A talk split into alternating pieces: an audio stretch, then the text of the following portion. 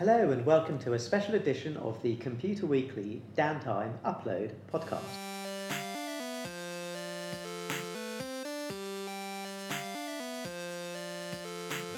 I'm Cliff Saran and this podcast has been recorded at the Gartner Symposium in Barcelona, where I've managed to get some time with Gartner analyst Tina Nunno. Tina, thanks for sparing the time to speak to me today. We're coming to the close of the second day. This is Tuesday, it's the second day of the Gartner Symposium. What have you been hearing? Thank you very much for having me. Not surprisingly, a great deal of what I've been hearing has been around the conversation of generative AI. It seems to be making its way into almost every conversation that I have with clients in virtually every session. And clients are excited about it. And also, in my mind, asking a lot of great strategic questions about how do we implement it, how do we think about it, how do we work with the rest of our company to make sure that we are doing a strategic job in implementing it. I guess every analyst at Gartner must be being asked the same questions because it is the big theme this year. It does seem to be the biggest thing that's taking place. We are. It is a huge topic. It is one of the largest technology topics that we have seen in years. And it's finding its way into almost every conversation because senior executives are asking, no matter what the business problem is, no matter whether the question is appropriate, can AI fix that? Can AI address that? Can AI help us with that problem? So for many of our clients, that's what they're reporting is no matter what the business question is, many senior executives are asking, can we fix that with AI? And in some cases, the answer, of course, is yes, but there's usually a but. Yes, yeah. I mean, my takeaway from yesterday was, there's two things to think about. There's the stuff you effectively can buy off the shelf, and it's really good. I mean, I use this technology myself, and it's amazing. I was speaking earlier to a colleague about how easy it is to take audio and turn it into text. And yeah, maybe a few years ago it was always possible, but now it's just everyone has access to that technology, and it's for my job it makes it really, really easy, and that's the it's the productive technology. It makes you do your job easier or better. Mm-hmm. But I like the term that Gartner has used, where you describe it as game-changing technology, And this stuff is, some of this stuff we don't know. We're experimenting with it. Yes. I mean, I find that quite fascinating. And I guess there are going to be conversations, very difficult conversations to differentiate between, you can buy it from the big vendors, that's easy, and the stuff that really is going to make a difference. And today's keynote, the Tuesday keynote, that went a bit further as well. Mm-hmm. That was one of the things that struck me, and I did computer science at university, and one of the things that struck me was the Turing test and machine intelligence. Will the machine be as intelligent as us? And I think that what came out of that do we want to limit the machine's intelligence to just the human being because it can do so much more? Absolutely. One of the best descriptions I heard of how leaders and individuals are actually reacting to artificial intelligence actually came from, I did an interview with the athlete and now CEO Magic Johnson at our Orlando Symposium. And he said, I recently took a drive in an autonomous vehicle.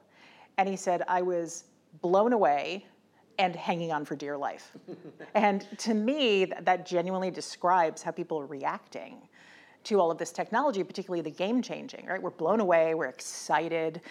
What can we do with this? The ease of use is extraordinary, right? When you said you're using it, we know most CEOs are using it, for example. That is terrifying and really encouraging all at the same time. And so I think that's the reaction that we're seeing, particularly for the game-changing, is how quickly can we use this to do something that genuinely moves our business forward and does something different. But because of the risks, they're genuinely terrified. Okay, but moving beyond AI, you're also presenting at this week's event. I am. Can you tell me a bit about that? So I'm doing several different presentations. Yesterday, I did a session on executive leadership frameworks, helping our clients lead up and across. A major focus area of my research is politics and empowerment. So I actually work with many of our clients on their brand, how they deal with conflict, how they create change. And so a lot of our clients have been dealing with this issue of, now that I have all this visibility, with the NED board of directors, with the senior executive team? How do I manage that? How do I manage up effectively? And then how do I manage the complexity of having to work across? Mm-hmm. So I did a session on that yesterday. And then actually in the next couple days, I'll be presenting on how CIOs can respond to the changing needs of the board of directors, specifically targeting the NEDs. And then later I'll be sharing the results of a study that we did of executive leadership dynamics. That session is called C-Suite Dynamics, Function or Dysfunction. And I'll be sharing the data from that study. So going back to the session from yesterday, I guess some of the most interesting things is what the audience asks. But what struck you as some of the most interesting questions that came out of that? So the questions that clients asked me afterwards, after the session, frequently had to do with this interesting complexity. If I asked all of them initially, what do you find harder, managing up or managing across? Which is more complex for you? And I did a show of hands in the audience. And the vast majority of attendees said managing across. So I agree with them. Managing up is in some ways rather simple. Actually what the senior executive team, the CEO and the board want to know and need to know is fairly predictable. And power is the complexity there. Yes. Power, hierarchy is the complexity that adds the additional concern or threat. But what's incredibly complex is dealing with our peers because we don't have direct control or power over them. And as IT has become increasingly distributed throughout the organization, you either have to be really good at governance or really good at politics in order to actually manage that challenge and get the right partnership, the right cooperation, and work together effectively to make a difference in the business. So that is a very difficult set of skills to master. So I actually spent the majority of the presentation there, and a lot of the questions really focused on how can we really fine-tune how we deal with that peer level. Well, are you confident that CIOs and the IT leadership can manage politics that way? I am very confident in them. I have tremendous faith in them. Yeah. What I actually love about working with CIOs is they're just unbelievably intelligent leaders. And so frequently, as long as they have the right tools, the right techniques, it's amazing how they can just master different ways of thinking about things. For example, in the work I've done in organizational politics, I frequently talk with our clients about the difference in leading from a position of defense versus offense. Yes. Right? Defense versus offense. If you're in a defensive position, rule number one is you tend not to score, right? You're reacting to whatever's happening around you. You only score when you're playing offense. Often when I use even simple analogies such as that, it's quite clear to CIOs what some of the differences are and how they can begin to change their stance, their posture, and how they can interact differently with other senior executives. Some CIOs do this naturally and seamlessly. Other CIOs just need a little bit of technique or a slightly different mental model, and they do amazing things. So I have a lot of faith in them. I think there's some things like IT security, which you have to do it in a certain way, but it can be seen by your peers as, wow, why do we have to do it this way? Why do we have to log in this particular arcane fashion? That's because we have to, because of the way the business that we're in, right? Well, since you bring it up, one of the models that I shared was how to get cooperation and partnership. Yes. One of the models and frameworks. And one of the options that you have is mandating, to actually mandate. But isn't that defensive? It's actually an offensive maneuver, because you actually can't mandate unless you have power. Right? So unless you have power, you have control. If you don't have power, it's like not an option for you, and then you're more likely to be on the defensive. Yes. But if you have the power, you can simply tell people they have to do something. The rule that I use with clients on this is that you use a mandate when what you want is cooperation, but not enthusiasm. Right? Security is one of the most common places where we see this. Yes. Why do we do that? Because we don't care if they don't like that they have to use multi-factor authentication. We don't care. We don't care if they don't like that they have to use a 40-character sign-on, because the security of the organization is more important than that individual being uncomfortable or a bit unhappy. Yes. Right? But there are different initiatives where stylistically we want to bring people on board differently. So for example, if I want you enthusiastic, then I use a very different approach. I try to use my power to incent you to come on board. So one of the examples that I used was of a CIO who was in a very collaborative European culture and was told to try to centralize IT for the rest of the business, in a very decentralized business. Yes. But they culturally frowned on mandates, so he was not allowed to give a mandate. What he was given was money. So he used it in a very clever way where he essentially said to the business units, if you agree to centralize your IT, for the next 2 years I won't charge you anything.